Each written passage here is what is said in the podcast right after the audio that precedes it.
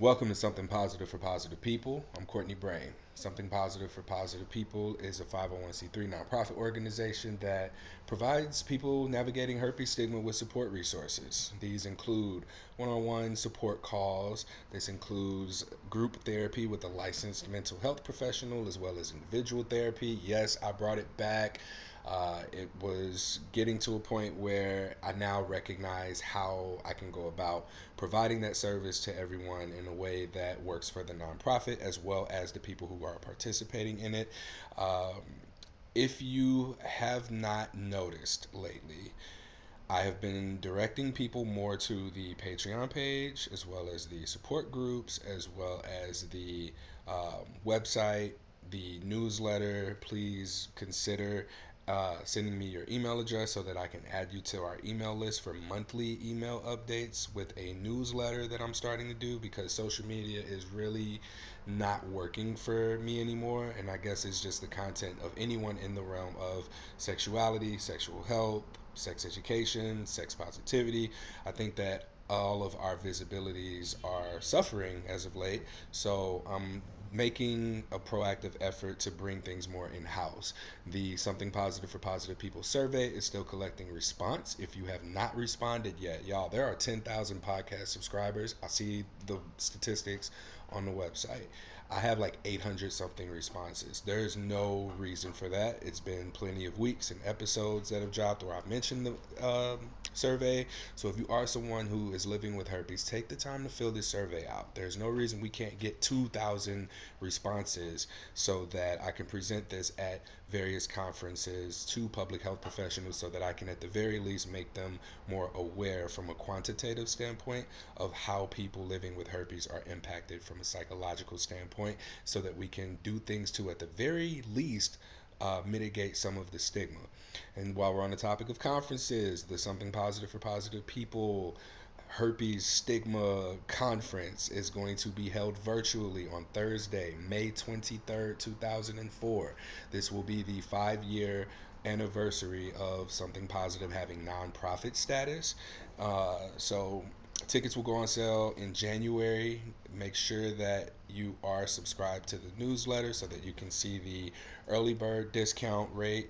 Uh, what we'll do is have four speakers. Um, I've got flyers for that on social media. You'll see that up on the website as soon as possible. But uh, yeah, I think that that covers all of the announcements. Um, another thing that's been implemented, if you are someone who wants some type of guidance on disclosure or you need like advice or want to talk to me for extended periods of time outside of, you know, just saying what's up, thanks, whatever, uh, I invite you to please make a donation and then just send proof of the donation and then we can set up a time to talk. Uh, unfortunately, there have been some things that happened, and I had to put this in place. I, I won't go into detail about it again. I think I talked about it on a previous podcast episode. All right, that concludes our announcements.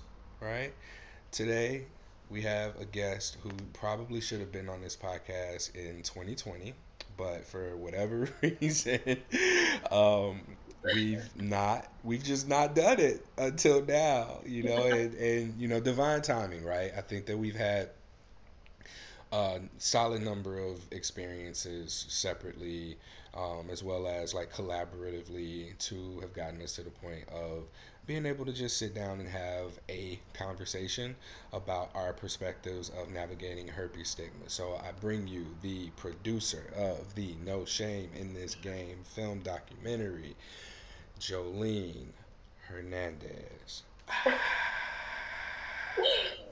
Thank you so much for that introduction. I really need to have you like announcing me at more things in the future. If I'm, you're gonna do it like that. you know what? The No Shame in This Game film uh, showing was the first time that I did that, and I am very open to doing that more. So. I will take note of that. Thank you. yeah. Um. So Jolene and I have become friends over the last. Has it been 2020? Did we connect in 2020 So or we filmed 2019? we started filming in 2021, so 2 years and on December 17th, 2023, it'll be 2 years since we wrapped up filming. Nice. It's been two whole years since filming ended, and I guess, uh, well, for those who might not know, can you give us a little bit of a description of the No Shame film? Sure. So, No Shame in this game is about seven STI positive people and their journey from, you know, being ashamed to feeling empowered. That's it in a nutshell. I love that very concise description. Now, people are going to wonder how they can see this, where they can watch it. Um, I know that it's not just out and available everywhere. So, how can people consume this media? Hmm Okay, so there's a few things that people can do. I would say one, just follow our Instagram page, No Shame in This Game Film, because we will announce when we'll do screenings And the reason why the film is not sort of out in the open is because we are entering it into film festivals. And some film festivals, like their entry requirements is that your film is not like widely available to, you know, the world just yet. Um, so once the film has had its film festival run, hopefully next year, 2024, um, you know, we'll be at a ton of festivals. After that, I plan on putting it on a more permanent platform where people can watch it um, whenever they please. And um, if you are someone who has seen it and you would like to host some kind of like private screening with a group of people or an organization that you know, they should contact me and you know we can arrange something. Um, I don't think I knew that because I, I would have definitely reached out about that. I'm sorry. Well, surprise. Oh, all right. Well, maybe we can make this happen. Um, so one thing that I'm doing with something positive that I didn't announce in any announcements, but it's going to be in the newsletter, is uh, once a month I will host some form of a workshop uh, for the Something Positive for Positive People community, um, where if it's not me, then it'll be someone in the realm of herpes, stigma, education, advocacy, uh, to come and show their work. Um, if it's someone who has like a topic of interest that can be useful to this community, whether it be some sort of like exercises for managing your mental health, or in your case, like just showing the documentary. And this, keep in mind, y'all, this is an event. Like this isn't just you sitting down and you watching something. Like the the way that you structured this in person was phenomenal. You made it an experience. It Thank wasn't you. just we're sitting and like watching something together. It was very engaging. Um, I loved the setup for it previously, being able to socialize and connect with the people there, and then also the after show Q and A where people in the audience were able to engage with the um, cast members who were there, as well as um, yeah, just ask questions about what's next and Right. just really get a sense of who these people on the screen are right there in person in real time. Because a lot of times we see people on the big screen and we don't feel as connected to them as we do when they're right there in person. Yeah, thank you so much for saying that. I was really committed to creating an experience because, you know, I think about like how does stigma change? How can you change people's minds? And they it's really that one-on-one experience that people can have in a situation for all sorts of topics, really, that you don't know about. Um, and I just thought like it's it's one group at a time like that's how i would love for this film to impact people just like one group one intimate group at a time learning together sharing hearing intimate perspectives on things etc Yeah, well, it was very beautifully done. So thank you. Um, and thank you for bringing me in on that too. E? Yeah i'm just thinking like do people on this podcast know you're in it Oh yeah, I'm I'm in it. I'm in it a little bit. I got a, I got a few cameos, you know. just a few Um, but most importantly though, like I really want to thank you for your hospitality. Like making that shit work during a pandemic was wild. Uh, from being able to get me out there and also like housing me. Like you don't know me, you let me stay in your place and sleep in your bed. Like that was really like trusting of you. and yeah, I appreciate that. And this just goes to speak to Jolene's character as well. Not to say you trust everybody, but you you get shit done. We'll just say that. i do my best I do my um, best all right, so uh, we we talked a little bit about like your work and the documentary. Um, one thing that I'm curious about is since the documentary has released, uh, well, even while you were filming, you kind of were this front facing advocate in your own way. Like one of Mhm. the scenes, without giving too much away, was you like standing out with a sign that says, I have herpes, ask me anything, right? So Yeah. I'm curious about your experience between filming and now and how your advocacy and confidence have both changed since essentially coming out to the world as having herpes. Oh my gosh, what a loaded question. I think I need to like answer that in little bits at a time. So, and if you can just repeat like the first part of the question. It was during filming, uh, what was my advocacy like? Just Yeah, so I, I can ask the question in two ways. So the first thank question being you stood out in New York with a sign that says, I have herpes, you. ask me anything. Let's just say, start there. Talk me through that. Okay, so we for the film, you know, like I we're I was we are just about to say, not for the film. not People the need to film. watch the Okay. film. I want to know, like, what you were challenged with. What were you, like, how were you supported? What did you feel? Like, give me the emotion of The I am emotion. putting a sign on my neck that says I have herpes and I'm telling people to ask me questions and I'm going to stand out here.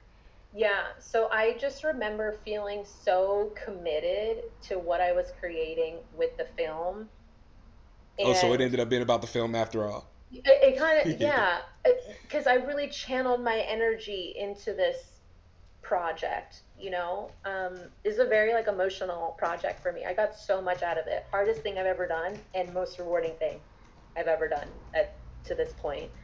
Um but really i was just thinking like if i'm out here claiming that like i'm free and that this doesn't my herpes status doesn't impact me then this is cake. Like then i just do this.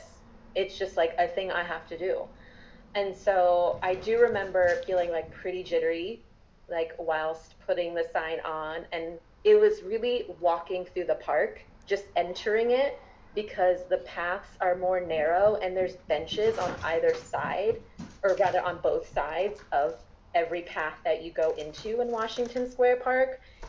And that's like when it felt the most intimate. I was like, oh, I know motherfuckers are looking at me right now.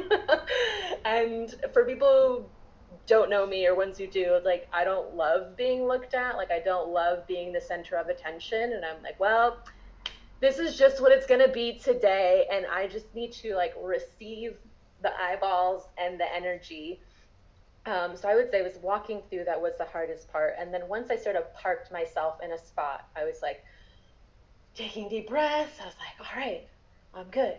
I got my two guys here from the film crew. Like, I'm not totally out here alone. I knew if some weird shit happened, like, they would immediately stop filming and, you know, they would have my back. So I, I wasn't totally alone out there.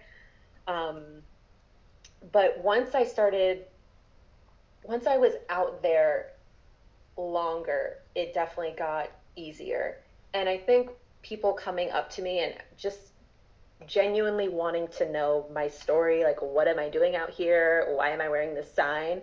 Like answering those questions is what like made me feel comfortable. It just reminded me that at the end of the day we're all just humans trying to connect and understand each other. Um i'm trying to think if there's anything else to add to that. So that's like during right getting more comfortable etc but I would say it was really the next day that I just like randomly started sobbing. I was like, oh my God, that was so much like energy to have received from hundreds of people out in the world. Um, yeah, it was really after I slept on it that I was like, wow, that was fucking crazy. And I'm tired. And it I think it also made me think of my own story too of how I contracted herpes. And I'm like you know I'm telling it in this way but is that actually what happened? Is it? I don't know anymore. So you know it just stirred up feelings like that. Mm-hmm. um, and then after another day's rest I was like all right I'm back to normal. And actually if you want to know something funny um, at that time I was working as like an office manager executive assistant at this family office and we filmed this particular scene in the park with the sign on a Sunday.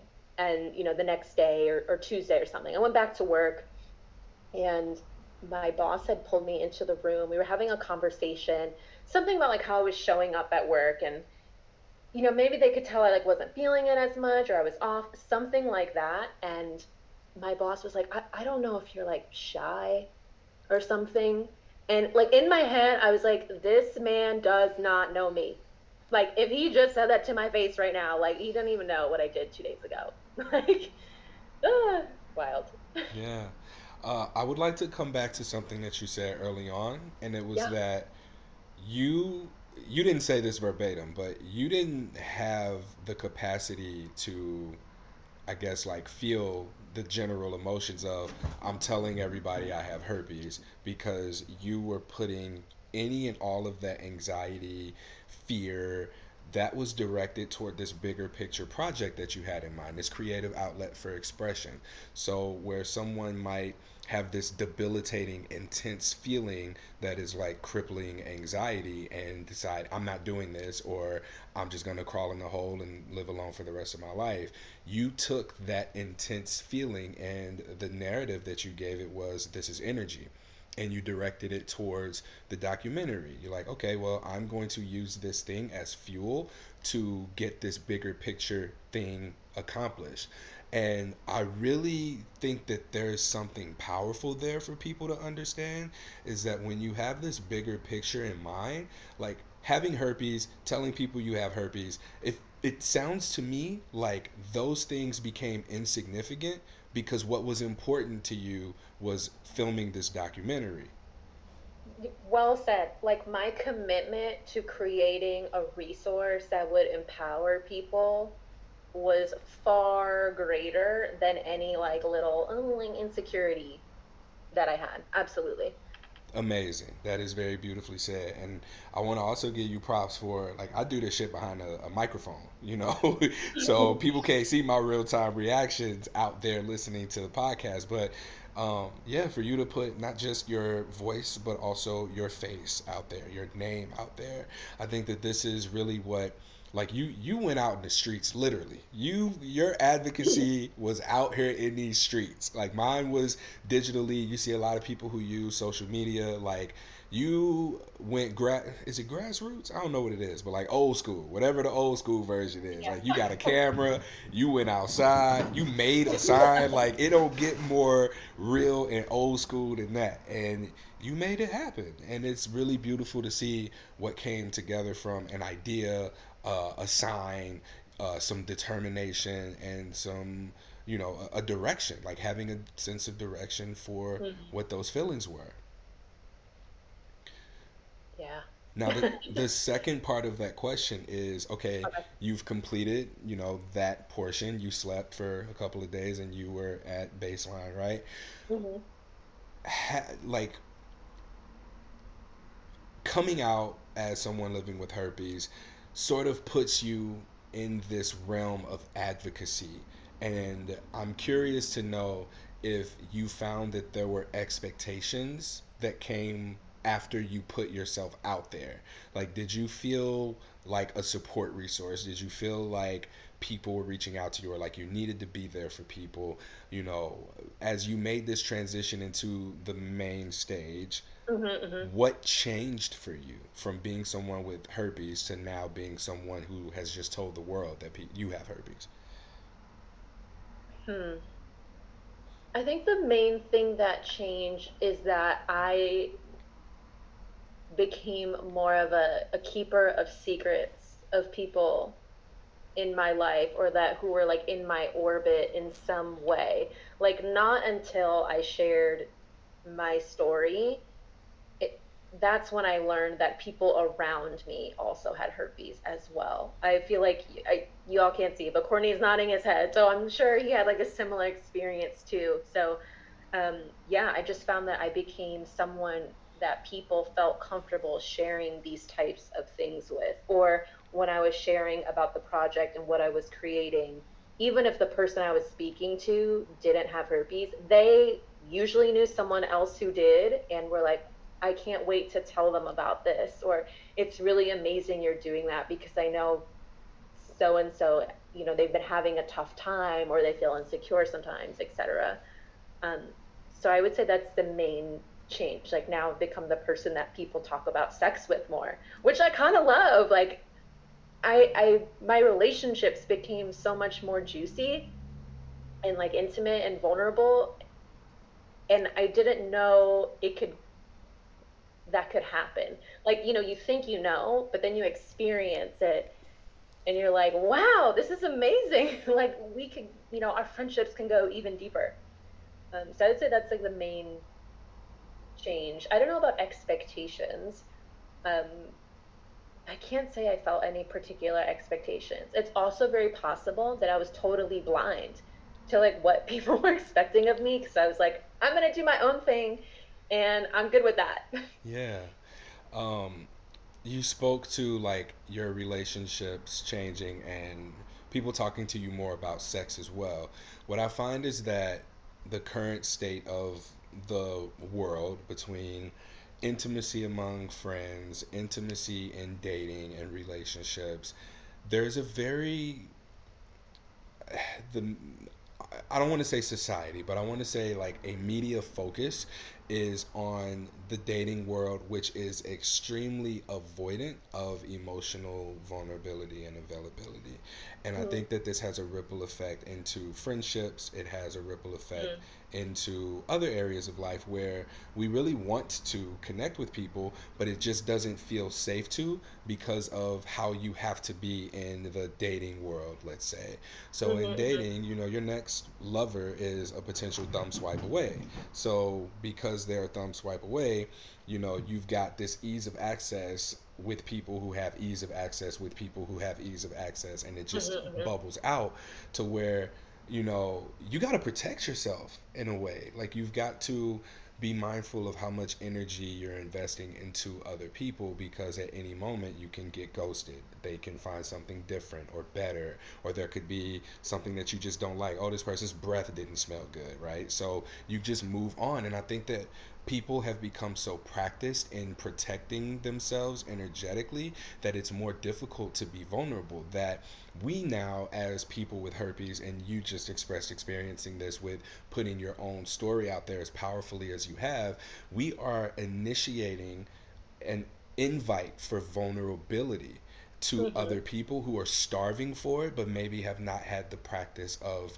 practicing being Right. vulnerable. So it makes it so much easier to open up to you about something that maybe they're struggling with, or to talk about something as taboo as sex, and for you to be that safe person. So I, and I know you kind of feel this way, and I'll let you elaborate and tell your own story about how herpes has been sort of like a gift for you in that way of being able to open up in other ways. But that's essentially what this is if you choose to view it that way. Just like the crippling anxiety that others might have experienced. Like it's just an intense feeling that we have, but when guided by whatever we choose to believe within our mind, it can be fuel for a documentary, it can be fuel for running a podcast, or it can be something that just keeps you from ever wanting to date again. What you do with that energy is on you. But what uh, I want to, you know, completing this circle of thought, Mm-hmm. the expression of the vulnerability underneath your herpes diagnosis is what opens people up to wanting to be vulnerable with you as well. And we so often might lock into the possibility of experiencing rejection for herpes that we're not looking at the possibility of accepting vulnerability and being accepted for that undercurrent of what hey i have herpes actually is it's not hey i have herpes is you know, I, I had some experience with this thing and it was a challenge for me. Uh, I'm in the process of dealing with it. Here's what I'm learning about myself, and I'm wanting to connect with you. I recognize this may be a hesitance for you and, you know, vulnerability, right? We don't see it that way. So, all of that just to say, uh, I'd like to transition into, you know, your personal story because you and I were talking a little bit before this and you made a comment about you know, herpes sort of inviting that vulnerability and that more uh, that greater depth of connection with others around you, even if just through talking about sex. Mm-hmm. So could you put that in question form? Yeah, in question form, it's let's talk about how uh, herpes has been something that helped you connect. You said you're having better conversations uh, or more conversations about sex, you know, even. Yeah, but but really it that is the gateway. Like this particular topic was the gateway to vulnerability and then with with friendships and relationships uh, whatever. Um And whatever. you know just like and and people in the world. But it, I, you know, it's kind of like how you and I can connect so easily. Like we have that shared experience. If if I'm being vulnerable with someone else, right, as you're saying, invite someone else to be vulnerable too. And then I feel like more things are put on the table, like from that point on. Um, and that's just super awesome. I don't know. I like the word I, that keeps coming up for me is like juicy. It's like, oh my gosh, life is amazing. People are the coolest. Like you just can't imagine what someone's going through until you have a conversation like that. yeah. Um, and how beautiful it is to be like the recipient of that information and feel like this person's like a weight on someone's shoulders is just lifted a little or like you've just normalized something that they've been carrying for years like that's ama- like it's so cool that we could do that for others. And i don't mean like we you and i but just that people can do that for each other.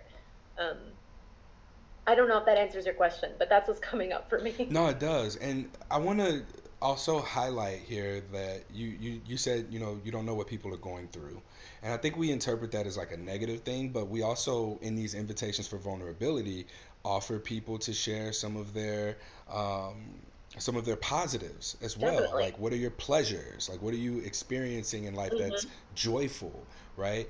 And just because we're presenting, oh, I have herpes, like I, I've learned that over the years for me, when I didn't really have like a bigger picture purpose and I was just trying to get laid, having to say I had herpes was just annoying. It was like, I got herpes, you okay with that? And you know, it's very transactional and I have a hmm negative undercurrent to it, so it's going to be received in that way. But now disclosures are coming a lot sooner than I want them to, especially when people ask me, "What do you do?" So I teach genital, right I teach medical students to give genital exams. I work as a patient actor. I teach yoga. I run a nonprofit uh, supporting people navigating herpes stigma. And people are hmm like, "Wait, what?"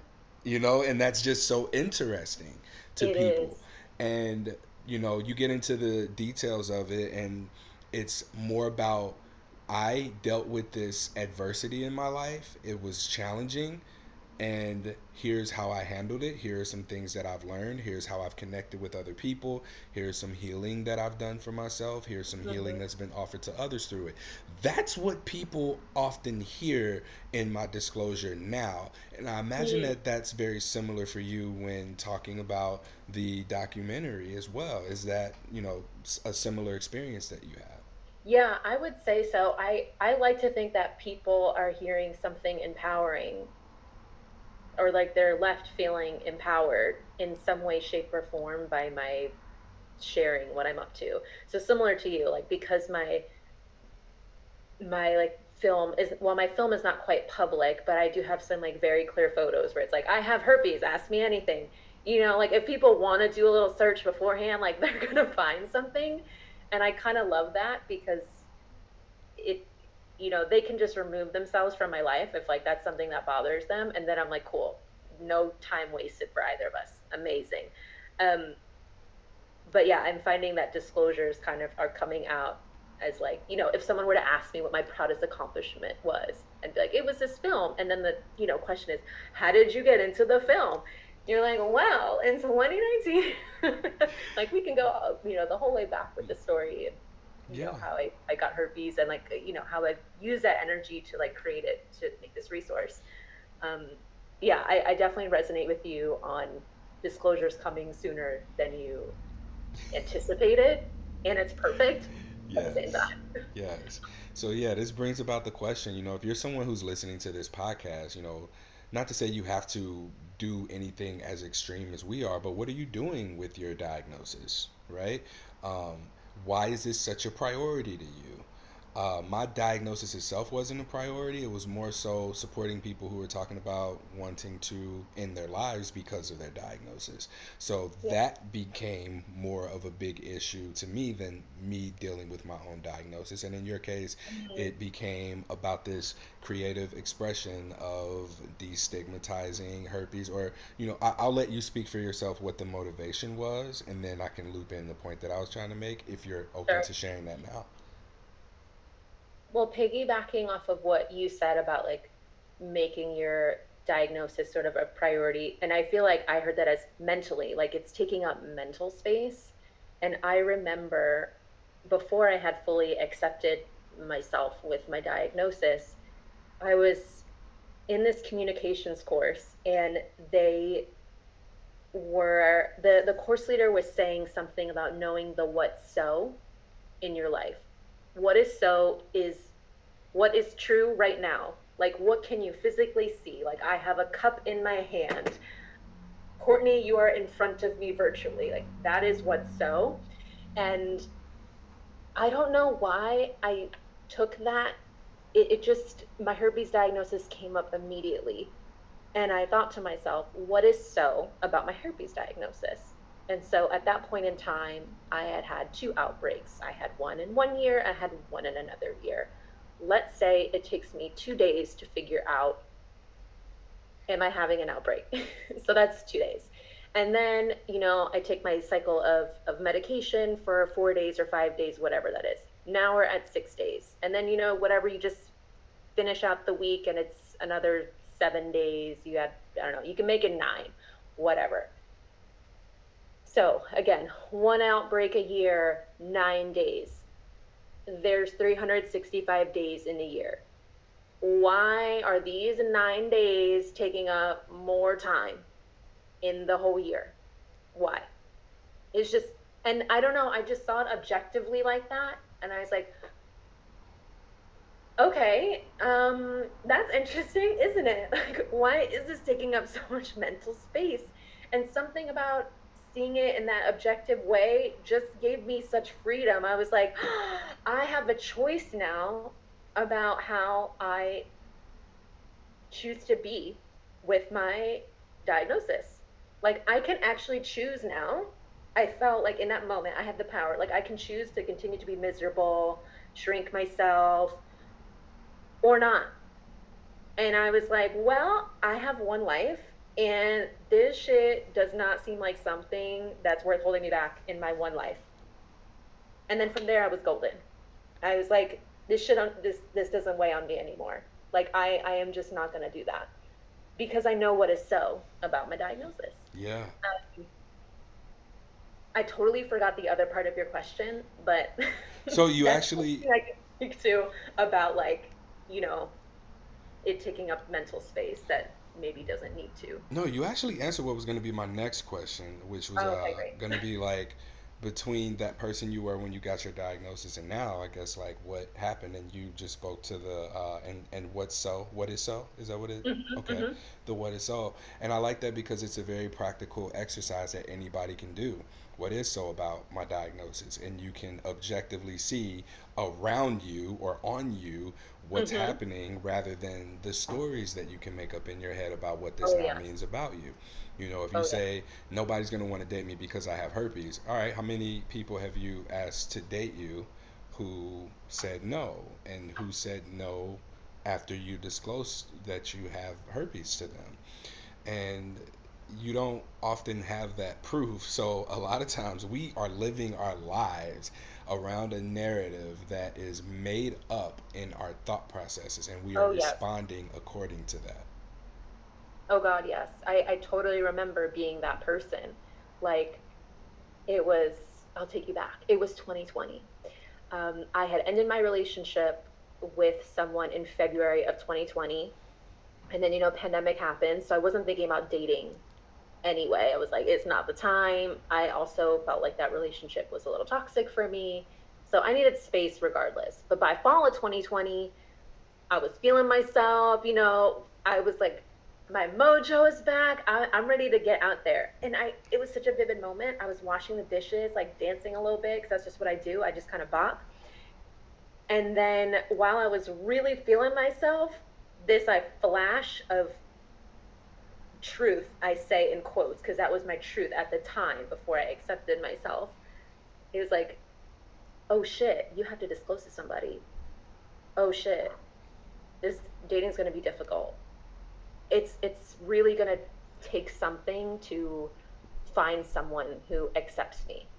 And I remember shrinking a little that day and accepting that as the truth for, you know, maybe two months until I did that course and I just got this random thing. But I was so there. Um, and I was ready to brace myself for the world of dating and how difficult it would be. Um, and then it wasn't. it wasn't. Um, but I, I needed that course that I didn't know, right? I was working on communication and I got this instead. And I'm so grateful for that. Um, but yeah, it's, I really got, it's, it's mental. It's totally made up.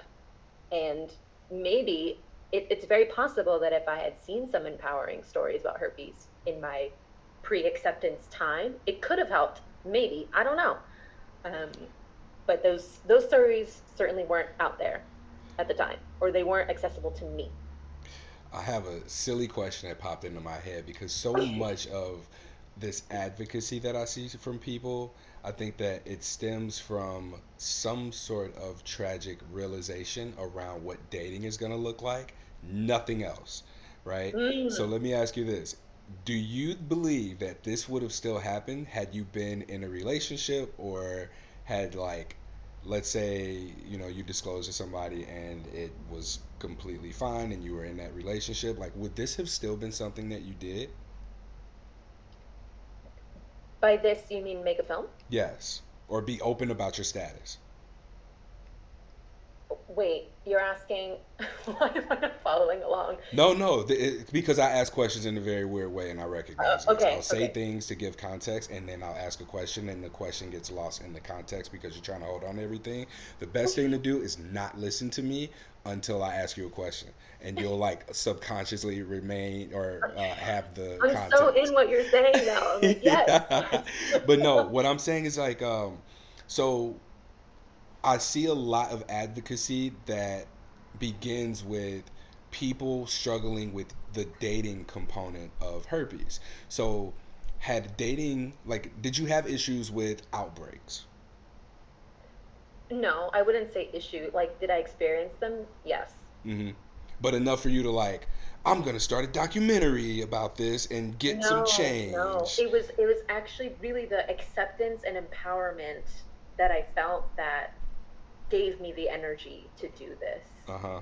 project. Yeah. All right. So I guess I'm projected because I think back and I wonder if I were to have not had issues with dating, I wouldn't have gone down the path of coming into this space because let's say I got on Tinder and the first person I matched with was cool with me having herpes and we are in a relationship and happily ever after. I have no reason to think about herpes because the other person that needs to know about it knows and I'm going on about my business, right? mm, and I'm wondering, you know, if that if if you didn't have to think about herpes from a relationship standpoint or even from the shame, like I'm wondering if you would have still found the motivation to produce a documentary or have this I use advocacy as like a blanket statement, but it's different for you because you created a documentary and it's not necessarily like you out here advocating on a consistent basis of mhm, mhm. any Yeah. particular component. Do you need me to ask the question one more like one way? Well, I mean, I don't know, Courtney. I know I, I it's it's a reason. I'm asking for a reason. I'm asking for a no, reason. I know, I know. Well, I'm really thinking about it. The truth, the like first answer, I don't know. The second answer that comes up is I, I think so. Also, I don't know if you know that I contracted herpes from someone I was in a relationship with. hmm. So that, you know, I, I don't, maybe that impacted me. I'm gonna say it did. Not that I can verbalize how per se, but there's that. And the other thing I'll say is and this is something I say in the documentary where, you know, I claim to be like a free, or at that time, you know, if I'm thinking back to 2021, it was like, you know, who I want to be for people is freedom, which means I have to be free. And that was the area that I realized, like, "Ah, I'm keeping a secret here. Like, you know, I had already been positive for two years.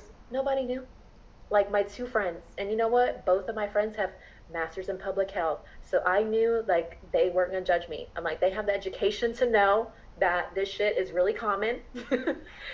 You know but they knew and then my partner. And then something about that I, I was just hitting a wall like ooh i'm caring. I'm caring about my image here. Why? It doesn't matter. It really doesn't matter. And I'm, I was also kind of at the point like if sharing with my friends and family is something that's going to cause them to, you know, not be my friend anymore, like why am I friends with them anyway? You know, like obviously that's not the way you want to find out that someone's not your friend or that this person's not for you, but you know, the reality is like that is what happens sometimes.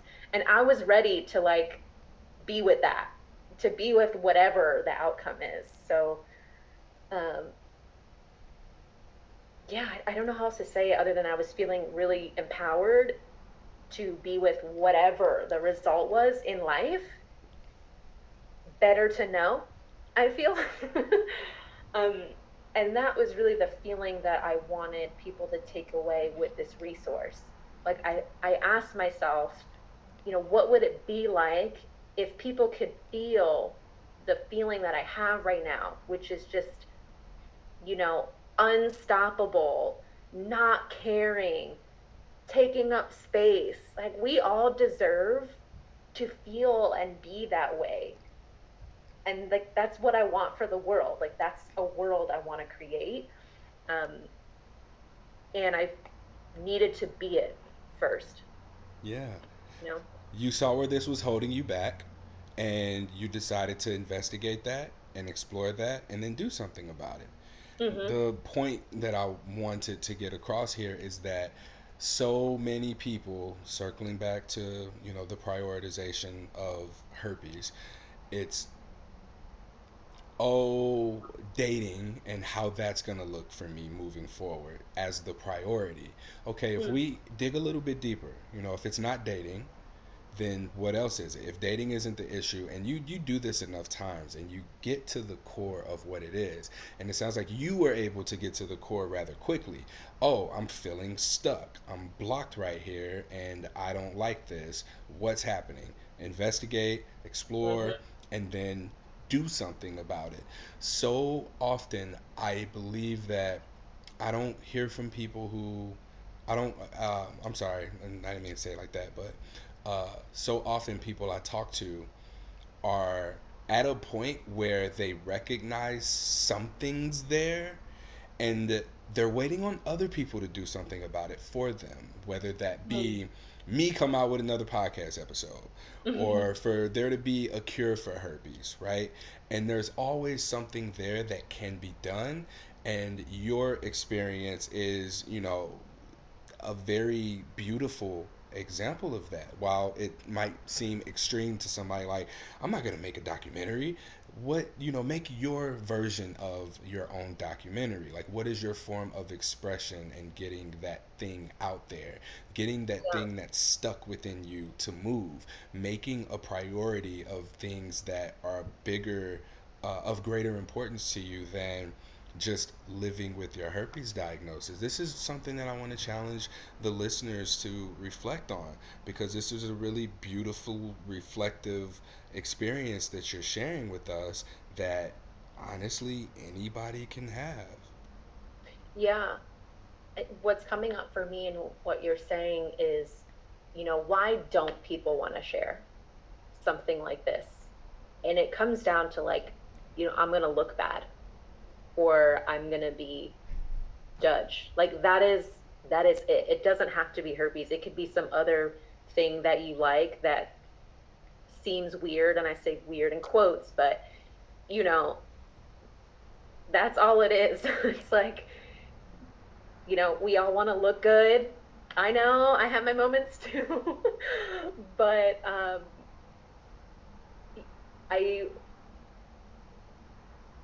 again, I'm just thinking of like the world I want to create. I think a world that would serve everyone better is just giving up looking good sometimes, you know? Um, you'll find you'll be really alive on the other side of that. Um, and I was at a point where I was ready to challenge myself to look bad and be with the results and feelings and all of that. Like it's it's all part of the human experience, you know? As someone who, you know, has always been so hell bent on looking good or like that's been such a part of your identity, when looking bad, what feelings did that bring up for you? Mm. I mean, I, I was worried, like, am I about to lose some people I love over this? Like, are they gonna judge me? Like, I, I, that's really what it was. I was like, I'm, I'm gonna be, am I gonna be judged by people? Are they gonna say things like, oh, she's so smart, but, but so dumb at the same time? Like, how does she get this? Like, she can't, like, her shit's not together. Like, you know, like, stuff like that is what was coming up for me. And again, I had enough energy, empowerment, self-love in me that, you know, I'd be willing to end some relationships if I found that it was going to go, yeah. if it went in that direction. Thank you for sharing that. Like, be willing to end those relationships. Uh, some things that we hold on to aren't good for us, and the best thing that we can do is let go. And hmm getting to a place of letting go or being willing to let go requires that acceptance you know for you to lean into the discomfort of okay well if i lose this person that's going to hurt. Wait why is me losing this person going to hurt? Why am i concerned about losing this person? Why would i lose this person? Hmm and if i did lose this person would it really be as bad of a thing as i'm making it out to be? Sometimes we just don't give ourselves the opportunity to challenge those things because when we take a shit we scroll through tiktok or instagram instead of taking that you know two minutes a day of just being with ourselves and asking a, a hard question hmm compared to, and, and then going into a space of seeking the answers or solutions um, like we'd much rather just distract ourselves or not think about it than deal with it and when we deal with it we can heal with it ooh that mm sounds like a podcast Yes. title Yes. Preach. ooh. That was good. Uh, so I'm genuinely curious, like life after, you know, producing a documentary, and I know that you've gone back to the workforce and you're working and you're still uh, submitting to film festivals. I didn't mean to say submitting. I'm working on that because like I keep I keep that's what she said that's what she's setting in life. It's like, yeah, you're submitting. And it's like, ah, I have didn't even catch that one, but you know me, like you say these things and they just go right over my head, like all the time 90% of the time. all the time like to be a third person hanging out with me and jolene you would think that i was a pervert or you would think that jolene was just And I'm oblivious. Like, like I am just uh, not a part of this lifestyle at all. yeah um, so i guess what what kind of doors have opened for you or like professionally or personally since you know finishing the documentary and the showing like what's happening with you right now hmm what are you excited Well, about yeah. Okay. Well, I'll speak to things professionally first, also because I had a more recent like professional experience. But the crew that I hired to film and edit my documentary uh, ended up hiring me twice now. So um, for our first project, we went to the Dominican Republic to do a to film a part of a series that was going to be for BBC. Coolest project ever. We went to like a young women's empowerment camp in like a small town in Dominican Republic. I got to interview these teenage girls who are just ah, they were my heart. They were so cute.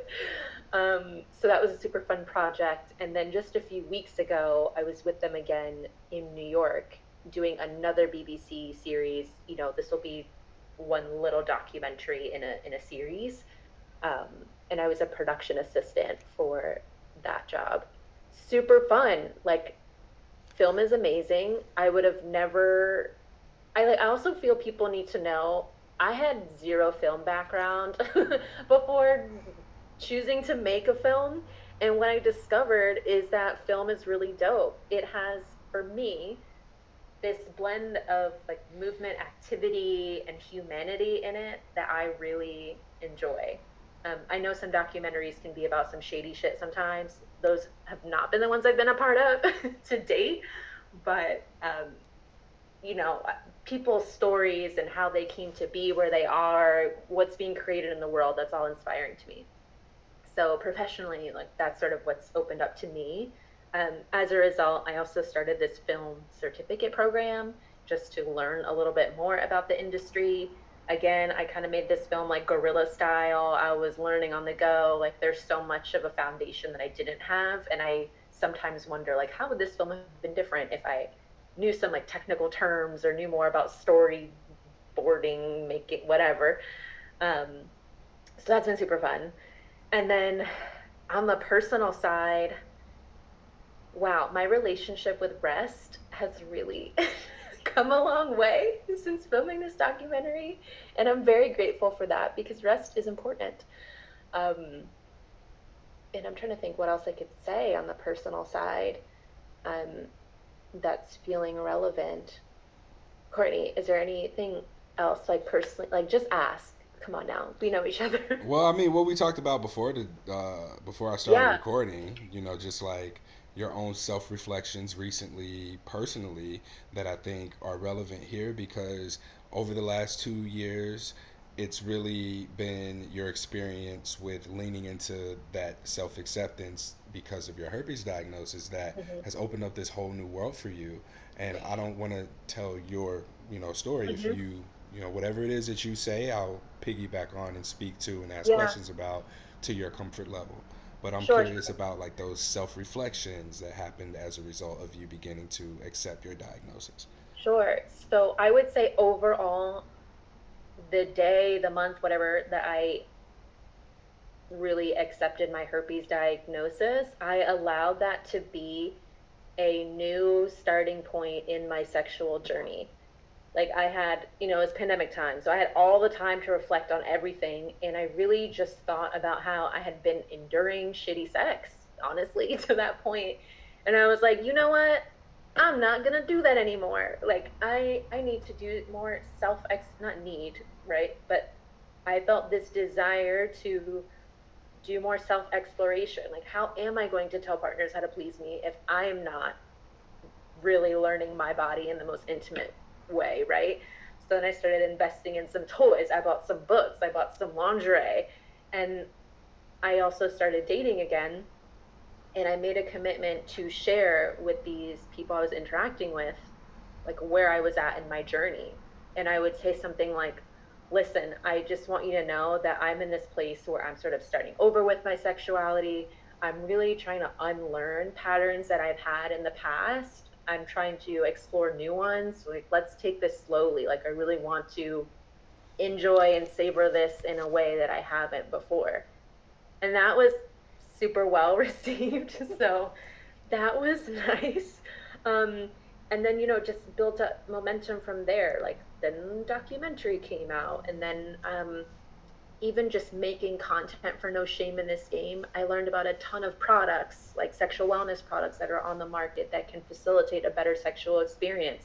Learning more about different lubes, learning more about different toys, um, you know, different quality of floggers, etc. Like, you know, momentum building. And then more recently, I registered for this dominatrix class, which I so would not have seen myself doing two years ago but as I've as this journey has continued, like BDSM and kink have really been coming up, and I also keep hearing that these are really healing spaces, and I'm curious, like I want to know what's so healing about it. Um, so this like Dom class was sort of an investment in like furthering my knowledge. You know what's cool in all of that like disclosing herpes didn't come up you talked about having very well received conversations with partners about where you are sexually. And so many of us don't even know the answer to that for ourselves, where we are sexually, let alone to be able to communicate that to another person for them to be able to meet us there or identify if they're capable of meeting us there. What, like, how do you how did you get to a point of recognizing that as a thing and then it seems harder to talk about that than it does to tell someone you have herpes. Can you like speak to that? Yeah, well, the, the other, I guess I know I didn't mention disclosing herpes, but I disclosed herpes, you know, No, every time, no, I didn't mean it. I didn't mean it I like that. but I know you didn't say it like that, but I'm like, by the way, people, I swear that stuff came up, but you know, I think in my mind, herpes has been so minimized um, that I am focusing on larger conversations like, can you please me or not? Or like, what kinds of things are you into? I just want to know. I'll share what I'm into. Do these things align? Great, wonderful. I still don't think I answered your question, Courtney. Well, no, you so, elaborated more on what the conversation is, but I guess what my real question is is like it's more of an observation. Let me say that. It's yeah, an okay. observation that you are having this much more difficult conversation, which is about like where you are sexually, asking a person where they are sexually, and if they're able to meet you where you would like to be met. That seems very vulnerable, and I'm wondering if you know if there's a connection between how how difficult or how practiced you became at talking about such a vulnerable thing like herpes if that made just what should be a regular discussion about sexual Definitely. compatibility go ahead Uh, I mean, short answer, yes. all right yeah I, I really i really would love to see people take that away from this episode. Now, if you need help disclosing, episode 299 with Dr. Evelyn Molina Dacker is uh, called How to Disclose Your Herpes Status. So, if you listen to Something Positive for Positive People, episode 299, you can have more of a framework for having this bigger conversation and disclosing. But it just, it, it's so much there's so much of a greater quality to not just sex but the overall relationship with the person when you're able to discuss these vulnerable things like needs and Yeah, desires. And i i use the word vulnerable and i know that that may have like a broad context to it. So what i want to say is this invitation to emotionally be able to connect with somebody and to give a person the power to influence how you feel while also influencing how that person may feel through your presence with them, your ability to hmm listen, your ability to engage with them, your ability to communicate with them. And this is where that intimacy lies. Like, that's intimacy. And so much of what I think people look at is, oh my God, my sex life is over. But really, this is the beginning of your intimacy life. Mm, that's certainly a way. I love that you said that.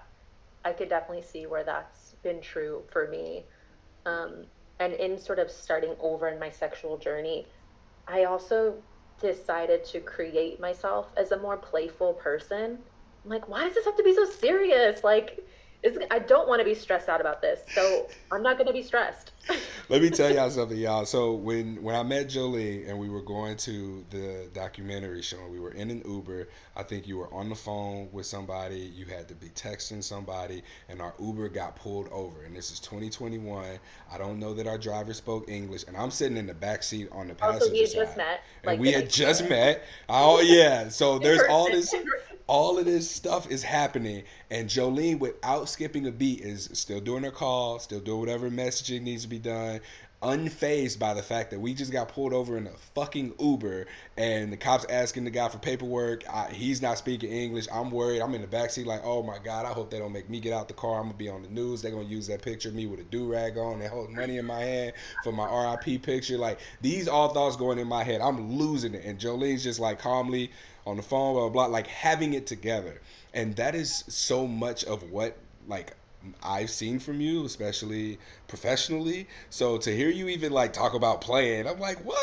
what? I know. I just, I really had to like learn to do that. It's not natural for me at all. I'm really working on it. Really working on it. yeah. Okay, well, um, Jolene, I want to leave space for you to share anything that you want to share. How can people get in contact with you? Um, and yeah, are there any closing remarks that you have? I will start with how to contact me. So again, our Instagram page is at No Shame in This Game Film, and our Gmail is the same way. No Shame in This Game Film at gmail.com. You can contact me there. Um, we also have a website, no shame in this game.com. I forget that we have that sometimes because for so long we like didn't have a website. so we have that. Um, closing remarks. Hmm. I think the main thing I want to leave people with is that um, it. I, I would mostly want people to know that it's possible for you to get to an empowered place with your diagnosis. And even if you're not there right now, that is perfect. Like you may not be ready right now. You may need to do more healing or the therapy, whatever it is that's going to support you, that's fine. Wherever you are in your journey is fine. But I do hope people know that, you know, it's possible for this to not weigh as much on their mind and that they can still have an amazing sex life and, you know, they're totally worthy of having that amazing relationship, the juicy sex, like whatever it is that they want. Yeah. Well, this was a juicy podcast episode. That uh yeah, so many years later, but you know, everything happens when it's supposed to and I'm appreciative of you being a guest on here. I'm appreciative of our friendship, our working relationship, and um, yeah, I look forward to releasing this podcast episode and all the feedback that's going to come from it. Um, yeah, that's it, Jolene. Thank you. Thank you so much. It's my first podcast ever. I feel honored. Thank you for letting me be your first. That concludes this episode of Something Positive for Positive People. Please like, rate, review, share, subscribe to this podcast. And remember, the survey is still collecting responses at www.spfpp.org slash survey. Mark your calendars, May 23rd, 2024, the virtual Something Positive for Positive People conference. It will begin at 10 a.m. Central Time and go until 4 p.m. Central Time. So that's six hours. This conference is not exclusively for people with herpes. I am calling in health professionals who work with people with herpes, therapists, sex educators, as well as people in the public health field or just healthcare in general, because there's so much here to be learned for how to support people navigating stigma. And we're also going to, uh, as the keynote, show and discuss and analyze the herpes survey data at this conference. So that's going to be the first showing of this data as it is complete, as well as the analyses. And uh, leading up to that, what I'll do is uh, monthly live podcast episodes that you can join virtually. You'll have details on the website for that, as well as my social media. But social media, again, isn't working with me. So stay in touch. If you can, just email me, Courtney at spfpp.org, your email address, so that I can add you to the email list and you can get updates via our monthly newsletter. This is launching in 2024. It'll just be a monthly breakdown of what's going on, where we're at, what your donations are going towards, as well as updates with something positive for positive people events. I am very heavily focusing on the events uh, space for 2024. So be on the lookout for all of that. All right. Thank you all for listening, and I'll catch you next time.